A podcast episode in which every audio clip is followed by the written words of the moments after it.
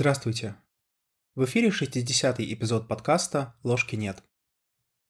И сегодня я бы хотел обсудить вопрос, насколько тонко настроена вообще наша Вселенная и какие следствия из этого можно вывести.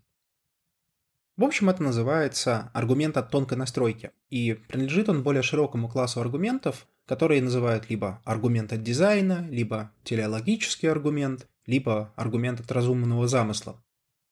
Если говорить строго, каждый из этих аргументов немного отличается друг от друга, плюс у каждого аргумента есть свои версии, но для наших целей сойдет рассмотрение его общем. Самый простой пример был предложен в XIX веке и заключался в следующем. Представьте себе, что вы идете по лесу и видите валяющиеся часы. Вопрос. Как вам объяснить существование этих часов? Как обоснованно объяснить существование этих часов? И два варианта ответа. Они возникли просто случайно, так сложились атомы, бдыщ, и часы появились. Или же второй вариант. Существовал некоторый часовщик, который создал эти часы.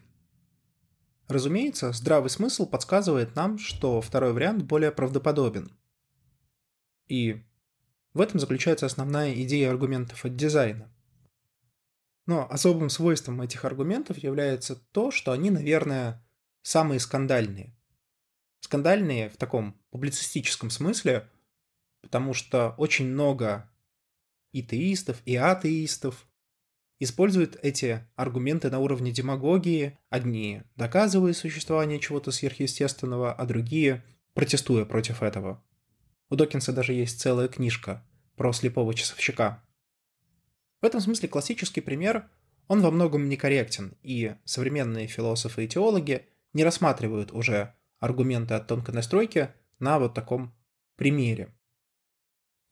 Здесь, кстати, есть и вполне интересные научные достижения. Вот долгое время, например, аргументом против дарвиновской эволюции являлось строение глаза – я не сильно хорошо в этом разбираюсь, но из того, что я понимаю, логика заключалась в том, что некоторые философы, некоторые ученые говорили о том, что человеческий глаз самостоятельно возникнуть не может, и обосновывали это какими-то научными фактами.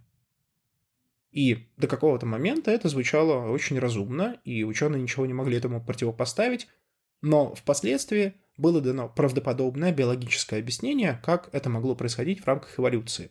И появились даже подтверждающие доказательства – в этом смысле подобный подход, пытаться найти какие-то участки, которые не может объяснить современная наука, например, тот же самый глаз или строение мозга, мне кажется немного бесперспективными, потому что в этом случае мы не пытаемся придумать какую-то новую аргументацию, а скорее ищем пробелы в научном знании. Это, конечно, очень полезно, но не надо каждый пробел объяснять влиянием чего-то сверхъестественного. Скорее всего, и обычно так и происходит – Наука сумеет заполнить возникающую проблему, возникающий пробел. Однако, если мы посмотрим чуть глубже, основная эта идея остается все равно похожей. Ну, вот, окей, мы с помощью дарвиновской теории можем объяснить, что человек возник из неорганической материи. И это объяснение кажется достаточно правдоподобным для того, чтобы с ним напрямую не спорить. Но возникает вопрос, ведь для того, чтобы эволюция произошла, из неорганической материи образовался человек, необходимо огромное количество законов, условий, химических реакций, формул, просто чтобы это сработало. То есть это не работает в каком-то абстрактном вакууме. На самом деле количество условий для того, чтобы эволюция произошла, оно реально огромно. И Суиберн очень хорошо это формулирует. Почему это были не просто любые законы природы, но законы определенного рода, такие, которые в купе с начальной материей энергии в момент Большого Взрыва привели в результате эволюции к появлению человеческого тела. Однако оставим рассуждение об эволюции и рассмотрим конкретный вариант телеологического аргумента, так называемый аргумент от тонкой настройки. Его можно назвать современной версией аргумента от дизайна. Что вообще подразумевается под словом «тонкая настройка»? Ну, как понятно из здравого смысла, тонкая настройка – это необходимость, чтобы какие-то вещи были очень определенными, очень конкретными. Иначе ничего не произойдет. В контексте существования человека и нашей возможности вообще рассуждать об этом, выделяют обычно три типа тонкой настройки. Тонкая настройка законов природы, тонкая настройка констант физики и тонкая настройка начальных условий существования Вселенной. Что под этим подразумевается? Ну, например, про законы природы. Поменяйте любой из известных законов природы, например, закон гравитации, и измените квадрат расстояния в знаменателе на какую-то другую степень. Вселенная в том виде, в котором мы ее знаем, практически перестанет существовать. В этом смысле ключевой вопрос, который здесь задается, почему законы природы таковы, каковы они реально есть. И важный аргумент здесь, если бы некоторые законы не были таковыми, какие они есть, не то что человека, возможно, даже звезд и планет и вообще Вселенной не существовало бы. Откуда берутся эти законы? Как они были настроены и почему они именно такие? То же самое касается и, например, констант физики. Известно, что есть ряд фундаментальных констант, которые описывают то, как устроена наша Вселенная. Но возьмите, например, гравитационную и космологическую константу и немножко увеличьте их. В этом случае Вселенная начнет очень быстро расширяться. И сложные соединения, такие как углерод, который необходим для нашей жизни, ну или жизни в том виде, в котором мы ее сейчас воспринимаем, они просто бы не образовались. В этом смысле аргумент о тонкой настройке исследует то, какими должны быть или какими могут быть законы природы, начальные условия или константы физики, которые бы допускали существование Вселенной в том виде, в котором мы ее знаем, и, в частности, человека. Вообще, сразу тоже хочется говориться, что аргумент о тонкой настройке – это индуктивный, а не дедуктивный аргумент. Иными, более простыми словами, он не говорит о том, как обязательно устроена природа. Он скорее говорит о вероятностях. Что я под этим подразумеваю? Ну, давайте рассмотрим простой пример. Вы идете в магазин и хотите купить сыр. Вот вы приходите к прилавку и видите там голландский, пашихонский, российский, швейцарский, и вам нужно выбрать. Как устроен процесс выбора? Ну, конечно, вы оцените цену. Например, по каким-то причинам вы можете не захотеть брать очень дорогой сыр. Вы можете вспомнить о том, что ну, кто-то из друзей говорил вам о том, что вот им понравился, допустим, голландский сыр. И принять этого внимания. Вы можете посмотреть на вес, цвет, размер, название, в конце концов, рекламу, если вы ее слушаете или видите. В общем, у вас есть набор некоторых свидетельств, каждый из которых вы оцениваете за или против. Вот у вас есть голландский сыр, за него, например, Вася, Петя, Маша, за него цена, но против него, например, внешний вид. Не нравится он вам. А у российского сыра, например, Вася, Маша, Петя ничего про него не знают, зато выглядит он лучше, а цена такая же. И вот вы оцениваете каждое из свидетельств в каком-то выражении численном. И в итоге приходите к выбору. А куплю-ка я швейцарский сыр. То есть речь здесь не идет о том, что вы путем рациональных рассуждений пришли к конкретному выбору. Нет, вы оценивали разные свидетельства и в итоге пришли к заключению, что вероятность успеха, если вы выберете швейцарский сыр, выше, чем соответствующие вероятности в других случаях. Вот аргумент от тонкой настройки устроен примерно таким же образом. Он утверждает, что вероятность того, что Вселенная была кем-то или чем-то тонко настроена, выше, нежели вероятность того, что так возникло просто по случайности. Просто потому, что вот оно так есть. В этом заключается основная идея и основная суть аргумента от тонкой настройки. И как в случае с сыром, мы оцениваем не одно какое-то свидетельство, а совокупность свидетельств в пользу или против этого аргумента. И оцениваем то, как Каждое из этих свидетельств влияет на итоговую вероятность. Если еще упростить, то это можно сформулировать следующим образом. исходя из того, что мы знаем о Вселенной, ее зарождении, развитии, эволюции, исходя из того, что мы знаем про законы природы, про человека в частности. Так вот, из этого всего следует, что кто-то или что-то создал и тонко настроил все вышеперечисленное, а неправдоподобно, что это просто само вот так возникло. Если вы хотите более внимательно познакомиться со свидетельствами в пользу этой точки зрения, конкретными научными фактами и то, как их можно интерпретировать, то рекомендую прочитать работу Суинберна «Существование Бога» или Фрэнсиса Коллинса «Доказательство бытия Бога». В каждой из этих работ автор уделяет особое внимание последним научным результатам в области космологии и квантовой механики и то, как это можно интерпретировать с разных точек зрения. Их выводы, в принципе, очевидны из названия их книг, они говорят о том, что скорее известные научные факты свидетельствуют в пользу тонкой настройки, а не против нее. Однако, разумеется, есть у аргумента о тонкой настройке и критики. Прежде всего, следует отметить, что тонкая настройка не невозможна. То есть, чисто гипотетически, могло произойти все то, обилие случайностей, которое привело к возникновению нашей определенной Вселенной. Это событие, хоть и крайне маловероятно, но возможно. И поэтому ряд критиков говорят, ну да, такое бывает, но вся наша жизнь состоит из случайностей, поэтому почему бы и не здесь? С одной стороны, эта критика кажется весьма сильной. С другой стороны, давайте разумно подумаем. Да, случайности случаются. Но насколько часто и насколько много их? Вот вся история науки, начиная от самых ранних наблюдений за планетами и звездами, показывает, что то, где люди видели случайность, на самом деле обычно работает закономерность. И случайность действительно возможна, но редко проявляется в макромире. И в этом смысле вера в то, что начальные условия, законы природы, причем не один закон, а множество, их простота, их фундаментальность и универсальность, они одинаковы. Ну, вероятность этого кажется крайне неправдоподобной.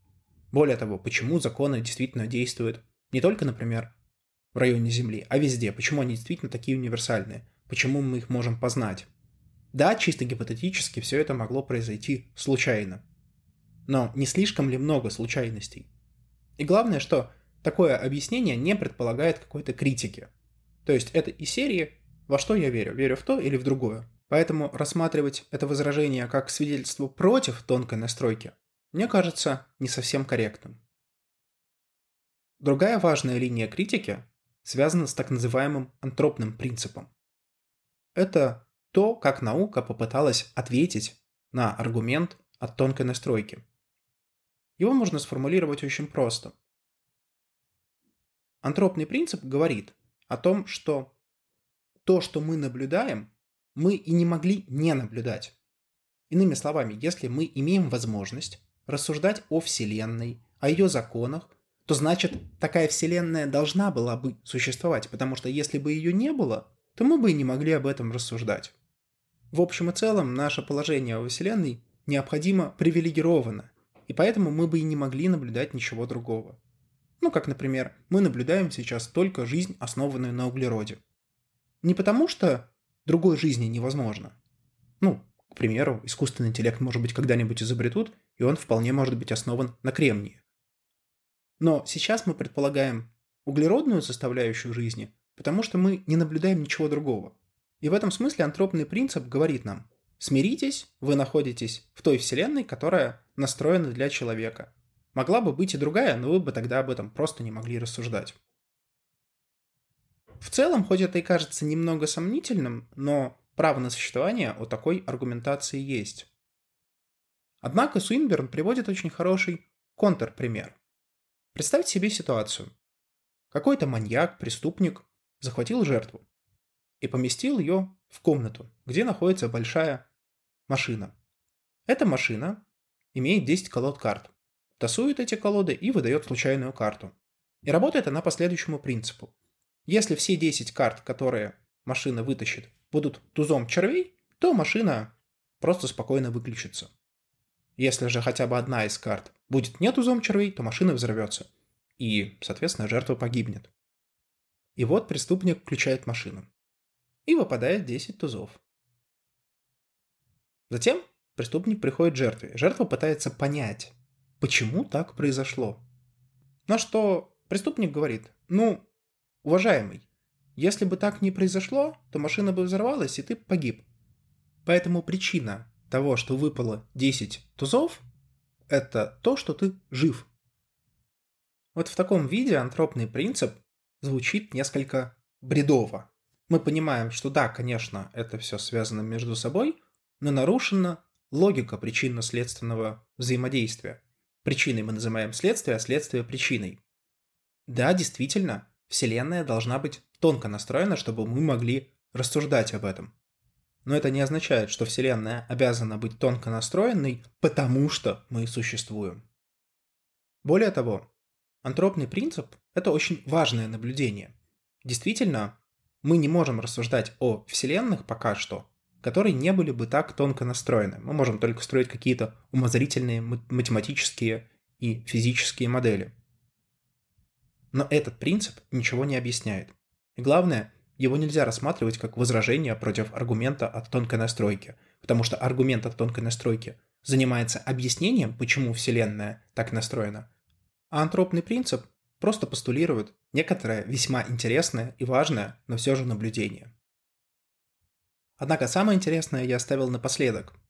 Самой сильной критикой аргумента от тонкой настройки, на мой взгляд, является гипотеза о мультивселенной. Она гласит следующее. На самом деле у нас есть не одна вселенная, а множество, которое называется мультивселенной. И в этой мультивселенной постоянно рождаются и умирают там, новые старые вселенные. И родиться может абсолютно любая вселенная, с абсолютно любым набором констант и физических законов соответственно. Те физические вселенные, в которых этот набор неудачен, они просто быстро погибают, и на их месте рождается другая.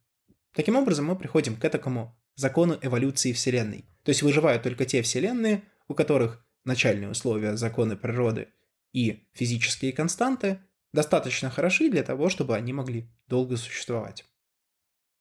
В этом смысле это объяснение хоть и не рассказывает о том, откуда взялась вот эта самая мультивселенная, почему она таким образом настроена и прочее, но тем не менее, это важный шаг в пользу того, чтобы объяснить хотя бы ту вселенную, в которой мы живем.